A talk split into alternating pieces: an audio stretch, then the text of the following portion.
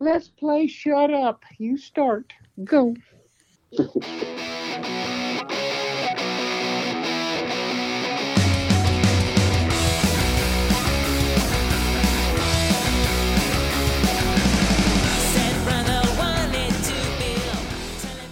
Hey, folks, it's been a couple of years. Welcome to episode 22. Two, two. It's taken us two years to get from 21 to 22. But uh, anyway, songs you should know. Discussing the music of the Rolling Stones' Some Girls album this time with Jimbo and. The Mixter. there we go. So we're coming to you from the Songs You Should Know World Headquarters, this time located in a secret bunker in northern Minnesota. And I have to tell you that that's why it's taken two years to do this again. We had some security breaches, we had some problems at our central Minnesota location, and we've taken two years to undergo construction of an entirely new facility underground with much more security involved. So, um, and we also had to recently relocate our satellite office in Branson, Missouri. Um, We did. And keep that, you know, undisclosed as well. But uh, we can't tell you exactly where the world headquarters is located in northern Minnesota. No, no. But um, anything you want to say about your location, Mick? Yes, thank you to uh, uh, Witness Relocation. Ah, yes, Program. That's right. Yeah.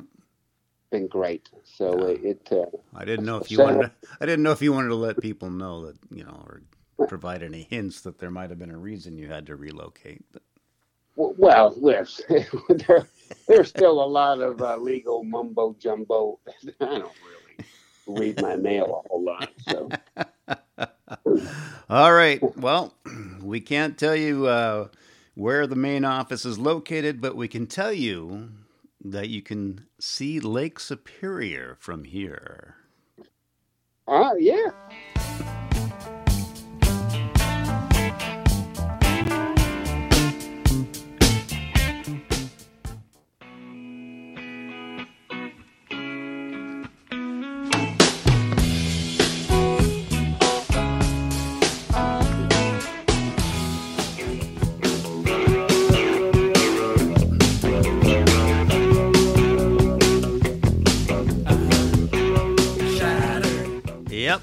That's right. We've uh, we've chosen three songs from the Some Girls album by the Rolling Stones, and uh, this was the 14th British album, the 16th American studio album by uh, by the Stones, and this was released in June of 1978. And I don't know, Mick, if you want to talk a little bit more about. Uh, what state the Stones were in at that time, but uh, Yeah, so I mean, so the Stones, and of course, by 1978, um, well, let's go back. By 1976, the Rolling Stones' popularity was in decline as the music industry was dominated by, yes, disco and newer rock bands. Uh, in addition, the punk movement was an emerging cultural force in the UK. right. and uh, it was uh, the first album to feature Ronnie Wood as the full-time member. He had uh, done some stuff on Black and Blue, I believe, but this was his first credit as a full-time member. Right. Meaning that uh, actually he he actually got a percentage now of the band, you know, Right. of, of income and stuff from the band. So, yes, and Ronnie is still the new kid in the band. How many? And he- how many years later? And I'm not sure how his deal works, but he's uh, he's got a pretty good retainer, I'd say. So- this, uh, some girls actually became the the Rolling Stones' top selling album in the U.S. I mean, over the entire history of the Rolling Stones, some girls uh, was the top selling album, and some people say it's the last great Rolling Stones album. Other people will say that uh, "Tattoo You" probably slides in there too, but. Um, which which would make sense because uh, I guess I don't want to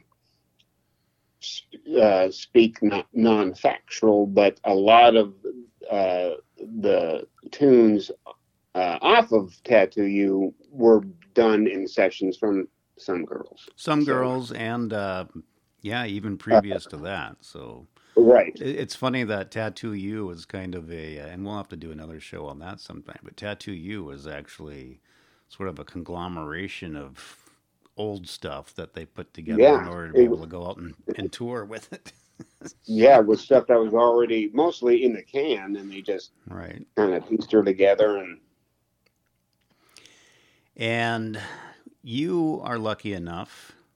Actually, I'm lucky enough that I have it stored here in the vault. yes, But it's your I was, copy. I was it's your I copy. knew you were going to say that.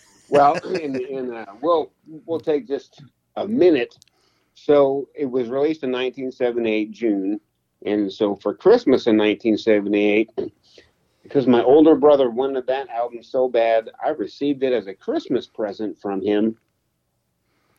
and so we had it, and I still and I still keep it safe for you. And uh, because we kind of glanced over the cover artwork was a controversy because they used like Marilyn Monroe. They used some famous people that they didn't necessarily have the right yeah. to So if you, if, if you remember, this album has the there's cutouts in the uh, in the cardboard, and then the inner Right. sleeve shows through. And there were images of yeah Marilyn Monroe and uh, Who see, else Lucille was- Ball was in there. Yep. remember that. yeah, I and remember. uh, there's there's more. Yep. So, um, and so there became a controversy because they didn't get anybody's permission. Right, and then it was actually repackaged. Remember, with just the faces of the Stones kind of colored in, or Right, and places Okay. places where uh, where the copyrighted images were just had other stuff inserted in there, or Right. you know, just sort of as a joke and everything. But uh, so it is the only Rolling Stones album to ever be nominated for a Grammy Award in the Album of the Year category. Think about that. And it's well, it's not that the that the Grammys were that rock and roll either. So I mean, No, no. there's there's all kinds of stories about albums that have gotten, you know, that were called Right. rock rock albums that got Grammy, you know, record of the year or rock album of the year Right. and stuff. So Yeah, or even metal album of the year, I believe. Uh, didn't Jethro Tull get that once? there we go. Jethro Tull beat out Metallica. I think That's right. year. Yes. By golly, now, in the 2020 version of Rolling Stones, uh, 500, the Rolling Stone magazine, their 500 greatest albums of all time, this comes in at 468, which I think is a little low, but um, anyway. but I think. Anyhow. uh, anyhow, at least you make the top 500 because a lot of albums have been released. well, that's true.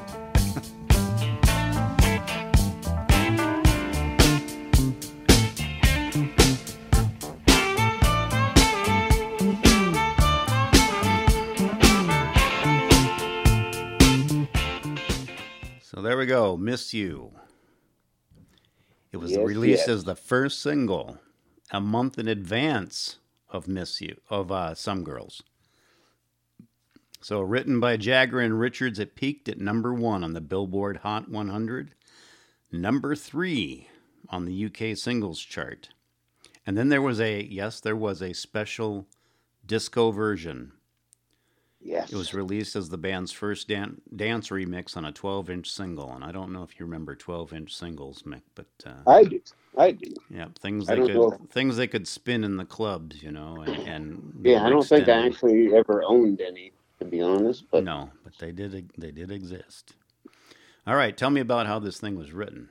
All right, so Miss You was written by Mick Jagger jamming with keyboardist Billy Preston during rehearsals for the March 77, uh, that's 1977, El Mocambo club gigs in uh, the recordings from which appeared on side three of the double live album, which was called Love You Live uh, in 1977.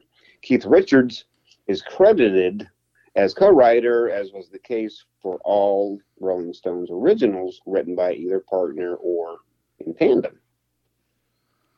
And uh, Jagger and Ronnie Wood insist that Miss You wasn't conceived as a disco song, while Richard said Miss You was a damn good disco record. It was calculated to be one. In any case, what was going on in discotheques uh, did make it to the recording. Charlie Watts said a lot of those songs, like Miss You and Some Girls, were heavily influenced by going to the discos.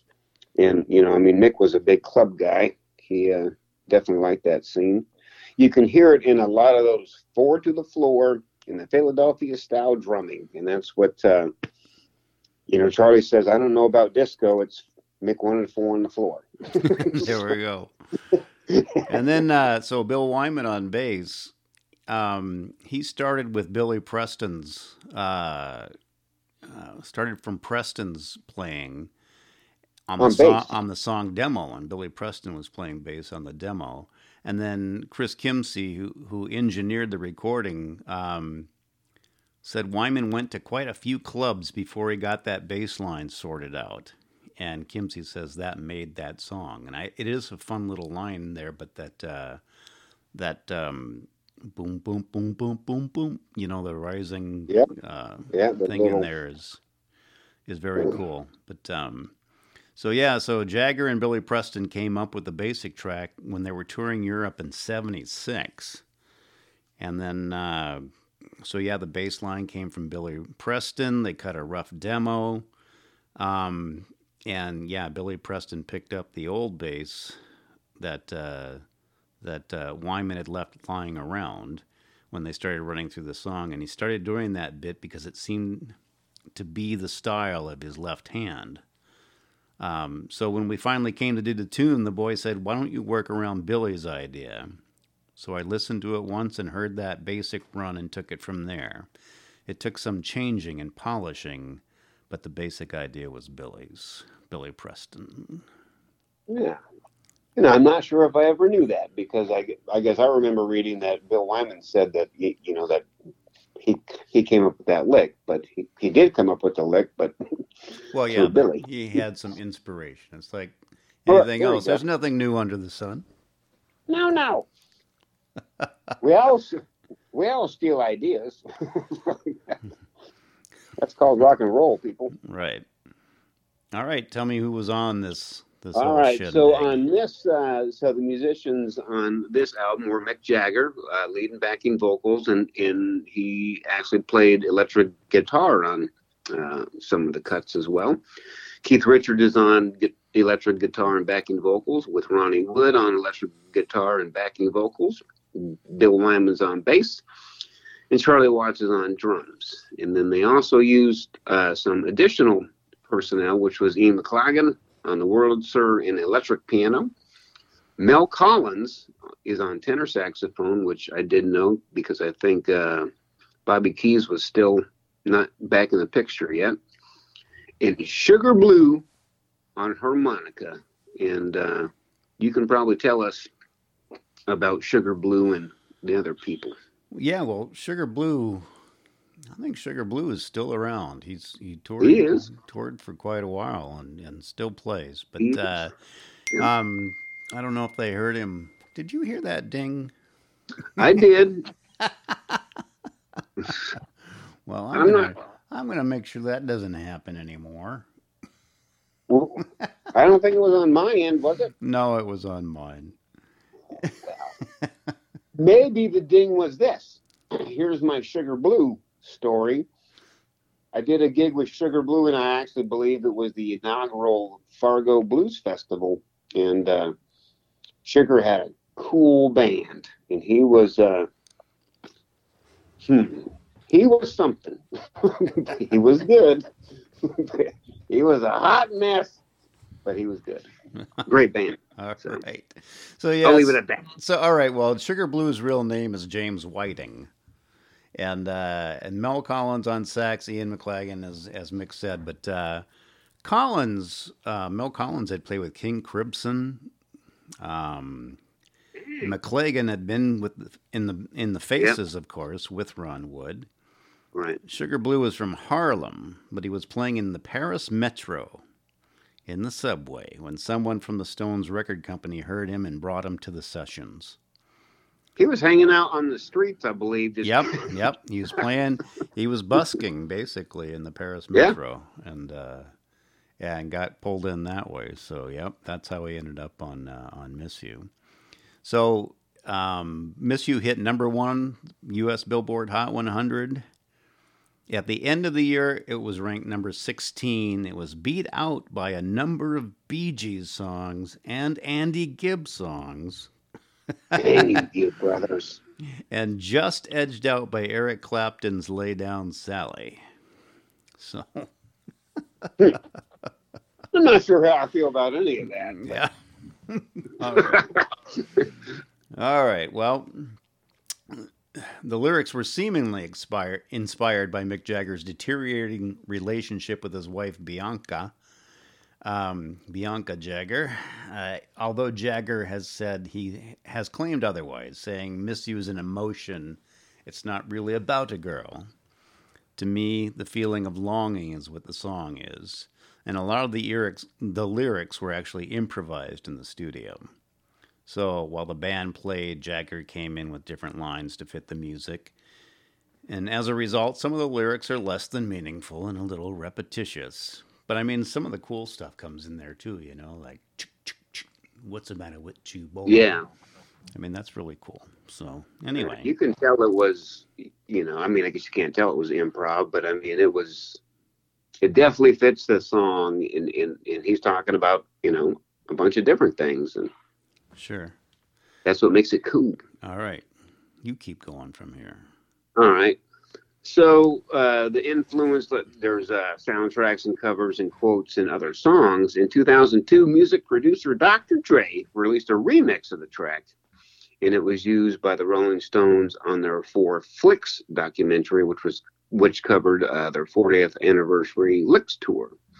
And this remix was also featured in the 2002 film Austin Powers in Goldmember, which I didn't. I guess I didn't realize. yeah, I don't think I remember that either. Keep going, man. All right, then I'm going. so, Miss You became the Rolling Stones' eighth and final number one single in the United States on its initial release in 1978. This was the first single released from Some Girls, like I said, and it was released a month before the LP was actually released. And Jagger took a lead role on the album mainly because, well, Keith Richards had been arrested for drug possession in Toronto the previous year, and it was unclear what his sentence would be. So, facing a maximum of life in prison, Keith had other things to worry about besides making an album. After this was released, a Canadian judge sentenced Richards to continue his addiction treatment and to play a benefit concert for the blind. Yes, indeed. So, anyway, Miss You plays in the first scene of the first episode of Miami Vice, which ran from 1984 to 89 on NBC. It was the first of many famous songs that were used in the series, which was about two undercover cops fighting crime in Miami. So, the same episode used Phil Collins in the air tonight in a climactic scene, helping give that song considerable cachet in America. Yes. And we'll be right back after a brief this. pause.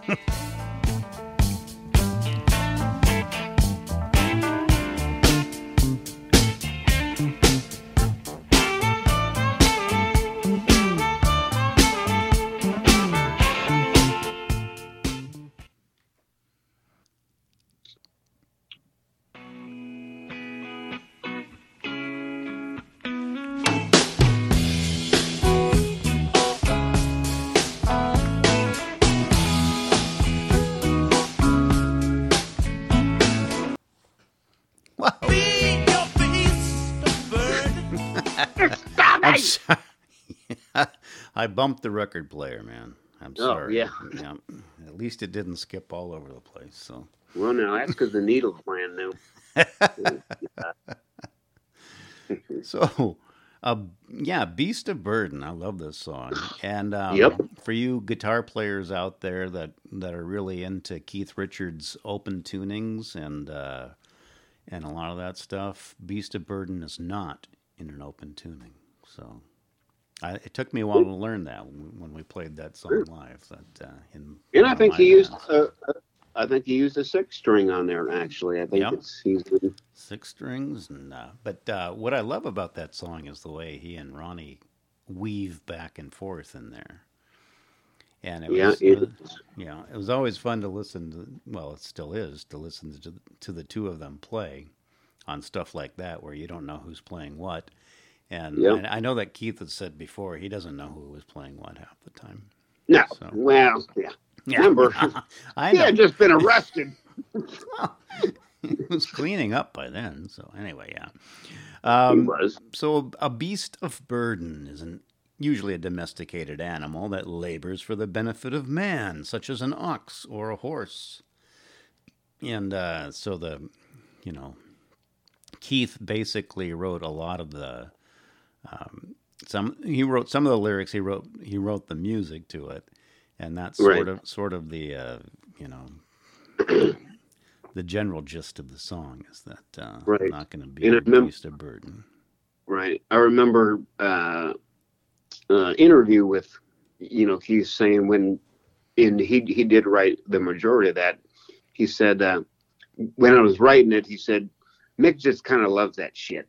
So he's, he goes, he likes that kind of shit. So, and uh, it, uh, yeah, it's it's just a great song. And like I said, I mean, it's you know, was Ronnie's first full album with the Stones, but they, uh, Ronnie and Keith, they're locked in on the whole album, but they are locked in together on that song for sure. They just weave in and out Oh, and yeah. you don't know who's playing what. And it sounds as one, and it's great. Yeah. So. All right, and the uh, of course the musicians are the usual, the usual suspects. And this this time I don't I don't have any credits for anybody else other than the five Stones on there, um, that I that I found any place. So yeah, only they know. so Beast of Burden came in at number eight in the United States, and uh, Billboard praised its seductive lyrics and catchy R&B flavored. And uh, Cashbox magazine said it was a slow but perky ballad with tasty guitar licks. Indeed. what do you think the song means? Well, Jagger says lyrically, this wasn't particularly heartfelt in a personal way. Uh, it's a soul begging song, and if, if, you listen to him sing it, that's that's what I get. You know, it's an attitude song. It was one of those where you get uh, one melodic lick, you break it down, you work it up, and there are two parts here that are basically the same. Yes, and I mean that's what that's what makes that song flow. And uh, the song can be seen as uh, allegorical. allegorical. With Richard saying in 2003, when a return to the fold after closing down the laboratory, returning to his drug problems throughout the 70s, I came back into the studio with Mick to say, Thanks, man, for shouldering the burden. That's why I wrote Beast of Burden for him. Uh, I realized in retrospect. And, uh, you know, Keith says Mick wrote a lot of it, but I laid the general idea on him. At the time, Mick was getting used to running the band. Charlie was just the drummer. I was just the other guitar player. I was trying to say, okay, I'm back, so let's share a bit more of the power. Share the weight, brother. So there we go. Yeah, so uh, in 1984, the song was covered by Bette Midler, and I did not find a version by her in the vault, hmm. but uh, I'll have to go down. We've misfiled some things, but uh, well, they so get lost in the move. Her version reached 71 on the Billboard Hot 100. She changed, of course, some of the lines, you know. So pretty, right. pretty, pretty girls is my little sister is a pretty, pretty girl, and it's on her album No Frills. So. Hmm. Um, hmm. Cashbox said that Midler appropriately switches from sensitive to sassy vocal delivery and that the production is faithful to the original. And um, A music video was made for this version, for Midler's version, that started out with Midler and Mick Jagger talking in her dressing room before she comes out and performs the song with him on stage. As the song ends, someone throws a pie at Jagger, and Midler laughs at it until she gets hit with a pie herself. The video ends with a picture of both of them covered in pie in a newspaper with the headline, Just Desserts. Those little vaudeville people. give me. All right, you got to give me the uh, trivia, the All right. Chinese trivia. So here's some trivia. So the Chinese Ministry of Culture ordered the Stones not to play this when they performed there in 2003. It's going to be the first time the Stones played in China, but they canceled because of respiratory disease that was spreading through the country. If y'all remember that. Right. And So yeah. Uh, Go ahead. and some and sometimes misunderstood as a put down. This is a rare song, song that treats women as equals. Jagger sings that he don't need no beast of burden. Right on. So, and then uh, another quick thing, uh, you know, for us, I remember back in in my childhood, uh, the Stones were on Saturday Night Live this year, and it was I think near the end of the tour, and this was one of the three songs that they did. And Mick's voice is absolutely trashed Oh yeah. And it is probably one of my favorite versions of this song.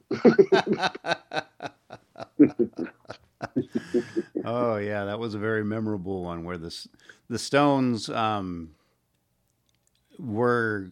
I, I think what did uh, Mayor Koch? Somebody was He hosted. he hosted, but the Stones basically were the the musical guests and the co-hosts during the show Right, itself. You know, with so they they right. yep they appear in a lot of skits and and stuff. Yeah, So, they yeah. yeah they appeared in the Billy Goat skit with uh, member Ron. I, I actually think John Belushi takes Ronnie and throws him out the door of, of the cafe of the Yeah. Billy Goat. I remember the whole thing with uh, Mick Jagger and uh, uh, Dan Aykroyd playing Tom Snyder about uh, yes, the, colors Ja- in your hair. yes, Jagger talking about this amazing number of colors in your hair. Classic people, classic. We get a chance. Oh, with that, we're gonna it. we're gonna take a commercial break, and I do have to say that um, yes, we do actually have a commercial for this break. Um, so, um, and interestingly to me, it's uh, it's actually from a breakfast cereal, and why they wanted to, you know, sponsor our show, I don't know, but we'll uh, we'll take their money. Okay. Yeah, We already the did. pop of the morning, Rice Krispies! Wake up in the morning, there's a snap around the place. Wake up in the morning, there's a crackle in your face. Wake up in the morning, there's a pop that really says Rice Krispies to you and you and you. Pour on the milk and listen to the snap that says it's nice. Pour on the milk and listen to the crackle of that rice. Get up in the morning to the pop that says it's rice. Hear them talking Chris Rice Krispies. It's that top pop of the Oh, morning, yes. Rice Top Krispies! pop of the morning. top of the morning. There's a crackle in your face, people. All right. We're back.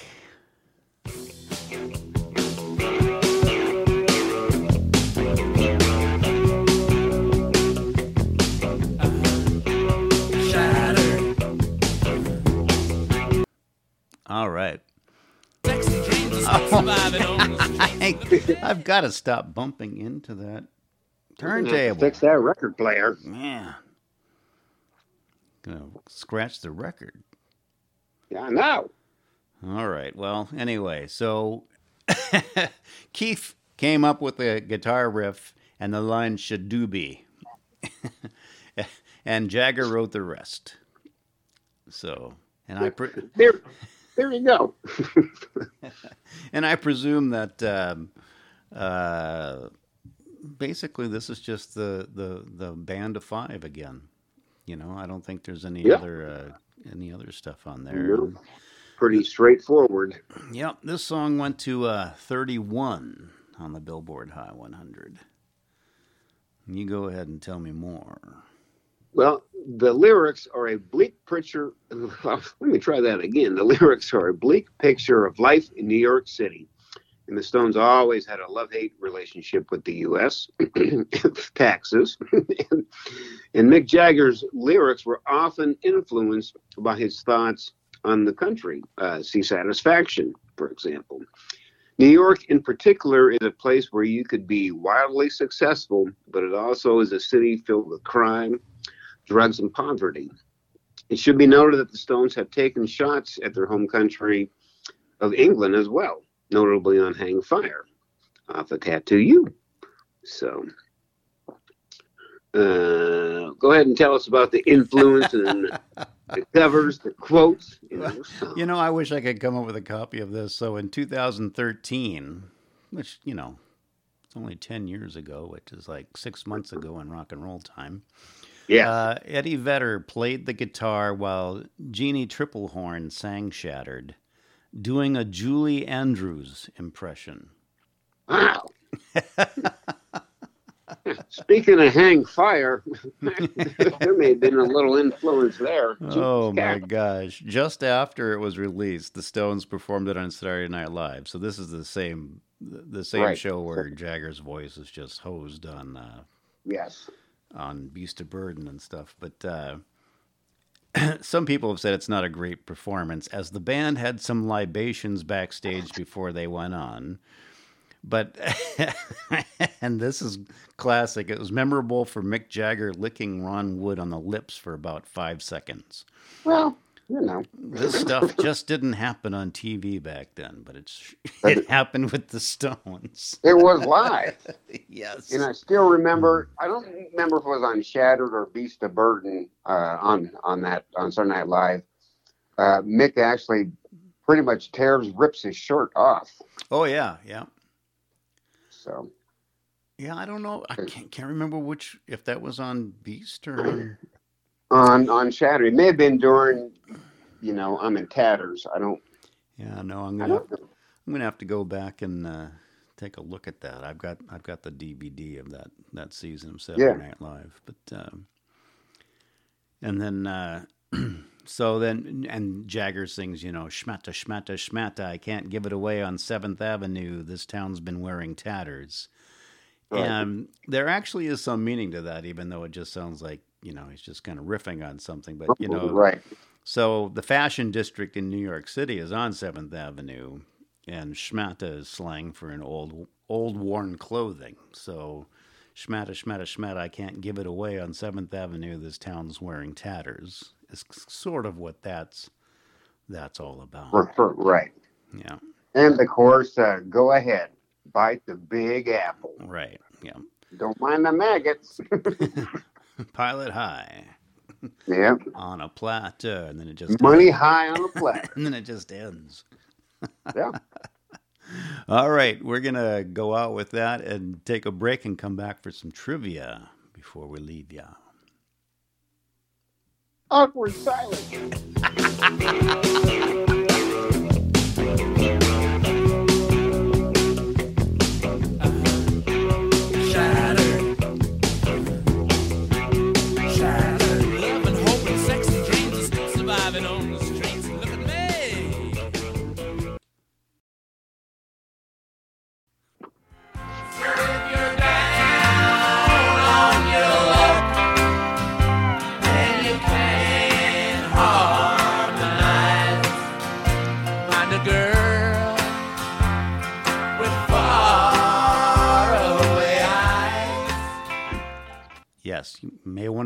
throwing that in here. It's just because I know that Mick and I both love that song. it's such a cheesy take on country western is. stuff, but it, and, And and it's, here uh, it's on some girls, all Yeah. albums, you know. But Yeah, uh, and it doesn't. And it, it's just about. I mean, when Mick was asked about it, he was driving through Bakersfield on a Sunday morning. right, early Sunday morning through Bakersfield, listening to gospel music on the colored radio station.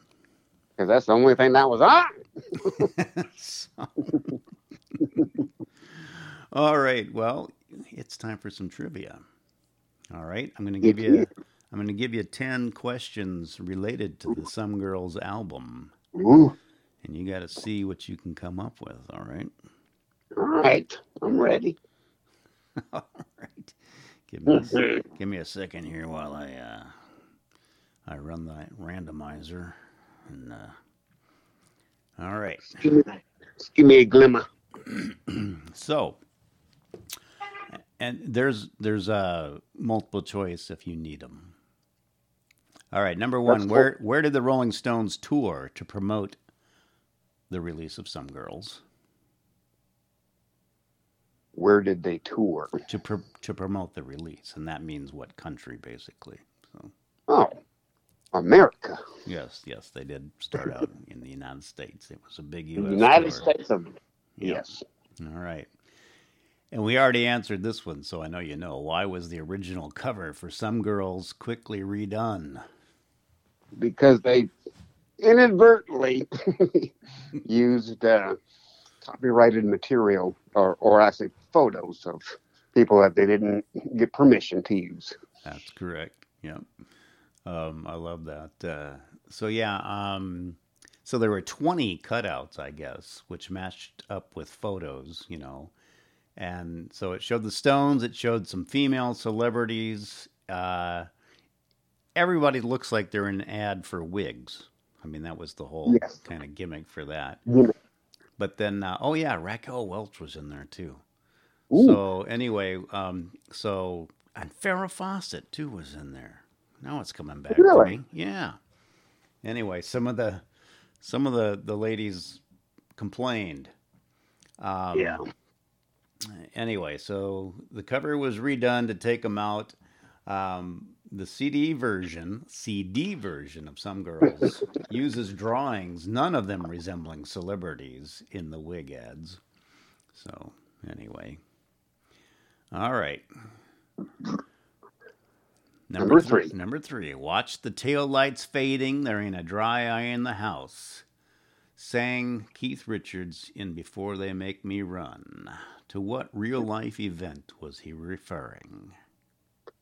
He was referring to when he got busted Yes. in His another country, yes. in Canada. He So was he was like- actually uh yeah, he was going to go to trial for for heroin trafficking because he was he was uh he was stopped in Toronto and arrested for possessing cocaine and an amount of heroin sufficient enough to qualify for trafficking. So At it wasn't time. just it wasn't just holding it; it was right. what they could charge you with for intent to sell.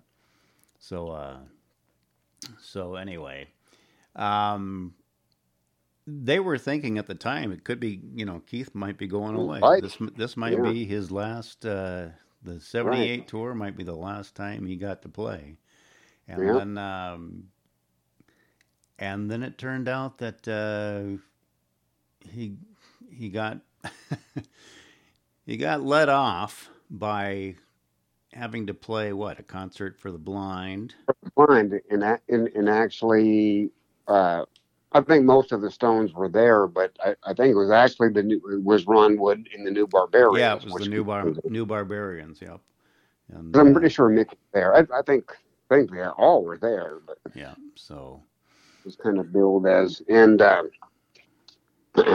let's see what word around the campfire is that they kind of knew Trudeau, who was prime minister at, at the time, and I think Trudeau probably may have had a hand in the sentence for Keith. sure. There's there's a lot of intrigue that went on with that whole tour, Mhm. but uh, yeah. All right, here's an easy one. What New York City location is mentioned in "Miss You"? oh, I can't. Uh, in miss you. Yeah, I miss you. How is that an easy one?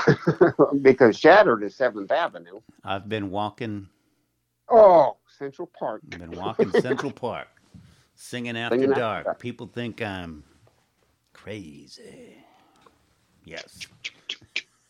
Central Park. All right. All right.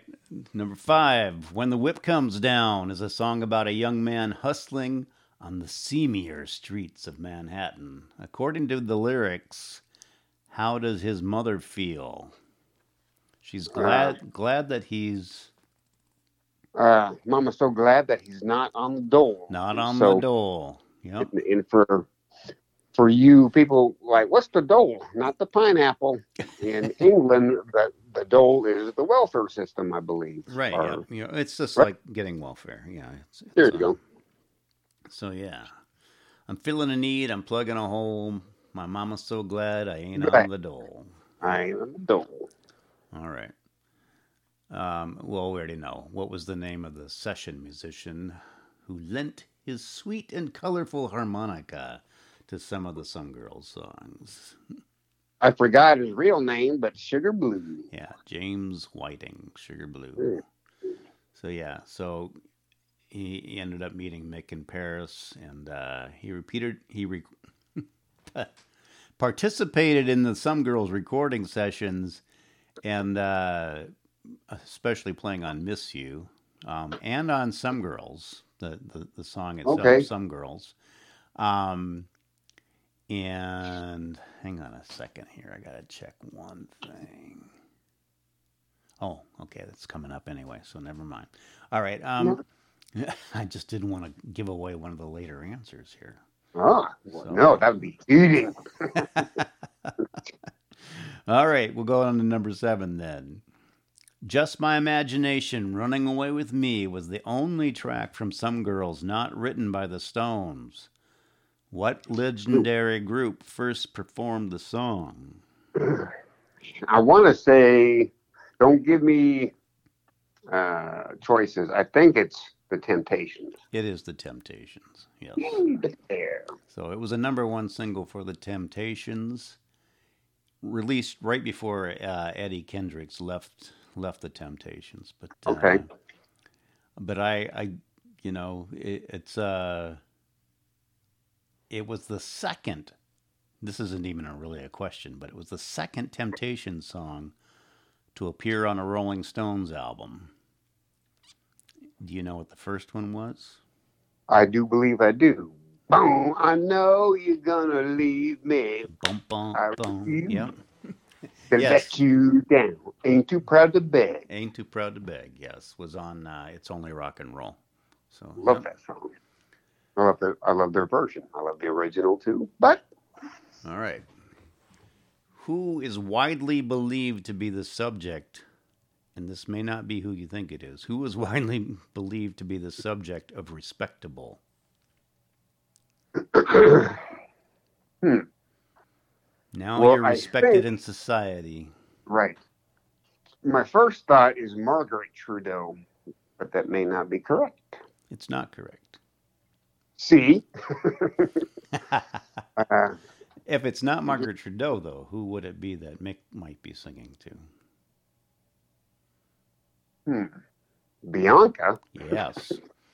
So they had married in 71, but their marriage was under pressure because of Jagger's philandering ways, you might say.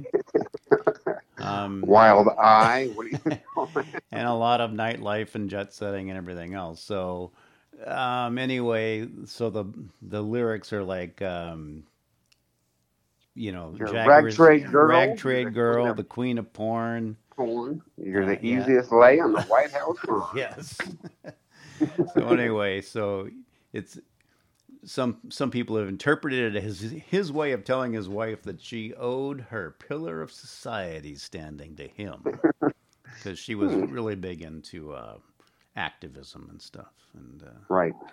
the only reason that he's is kind of insinuating the only reason that anybody would take her Listen. seriously is because yeah, so. Because of him. Right. All right. now it's see this is nice that we played played a little bit of Faraway Eyes because the next question is what motivated the protagonist of the song Faraway Eyes to run 20 red lights? Is so pleased to be informed of what? I was so pleased to be informed Of that this. Jesus, yes, Jesus is always by your side. That's right. You always have the Lord by your side. The Lord by your side. I ran 20 red lights in His honor. That's Thank right. you, Jesus. All right. Thank you, Lord. Last one before we're out of here. The Rolling Stones performed eight of the ten songs from Some Girls during their 1978 tour. Yes. They omitted, believe it or not, this one's now a standard. They did not play Before They Make Me Run. And one other song from Some Girls they didn't play. Well, and I don't have the track list in front of me, but I'm trying to think. they did Far Away Eyes. They did uh, the Temptation song. I believe they did Lies. I'm trying to think which one they didn't do live would have been. Um, is it just my imagination? when the whip comes down. Beast of burden. Hmm. I guess I'm gonna have to. Is there a? You've already gone through your multiple choices here, so. Oh. so, so it's one of those. No, well, no, it's not one that you've mentioned. Wow. I'm gonna have to go back and uh, because it starts out with.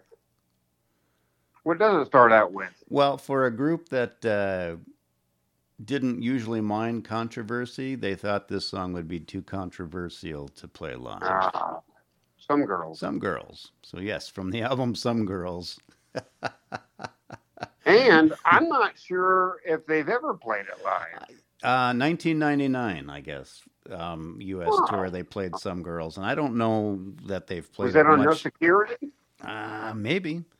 99. and maybe that that that might have been one of the songs that, you know people could they they they got around to having people on the internet able to to request Right. songs and stuff but Well, um, Yeah, and I remember either I think it was Nick talking about you know the controversy and and all uh, not to not to sway in a different area, but they've also decided recently within the last couple of years that they will no longer play Brown Sugar. you know? yeah no they they That's took they took that one out of the rotation for this this tour for the their most recent stuff yeah yeah, no filter, I believe. Yeah.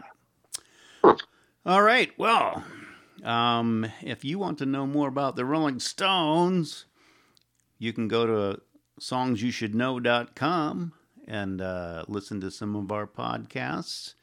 You can also go to Wikipedia, of course, and songfacts.com. You've got the entire internet at your disposal. Use it, people. We do. yes, we do. All right. Until next time, Jimbo and the Mixter out. We're out. It'll be uh, sooner than two years.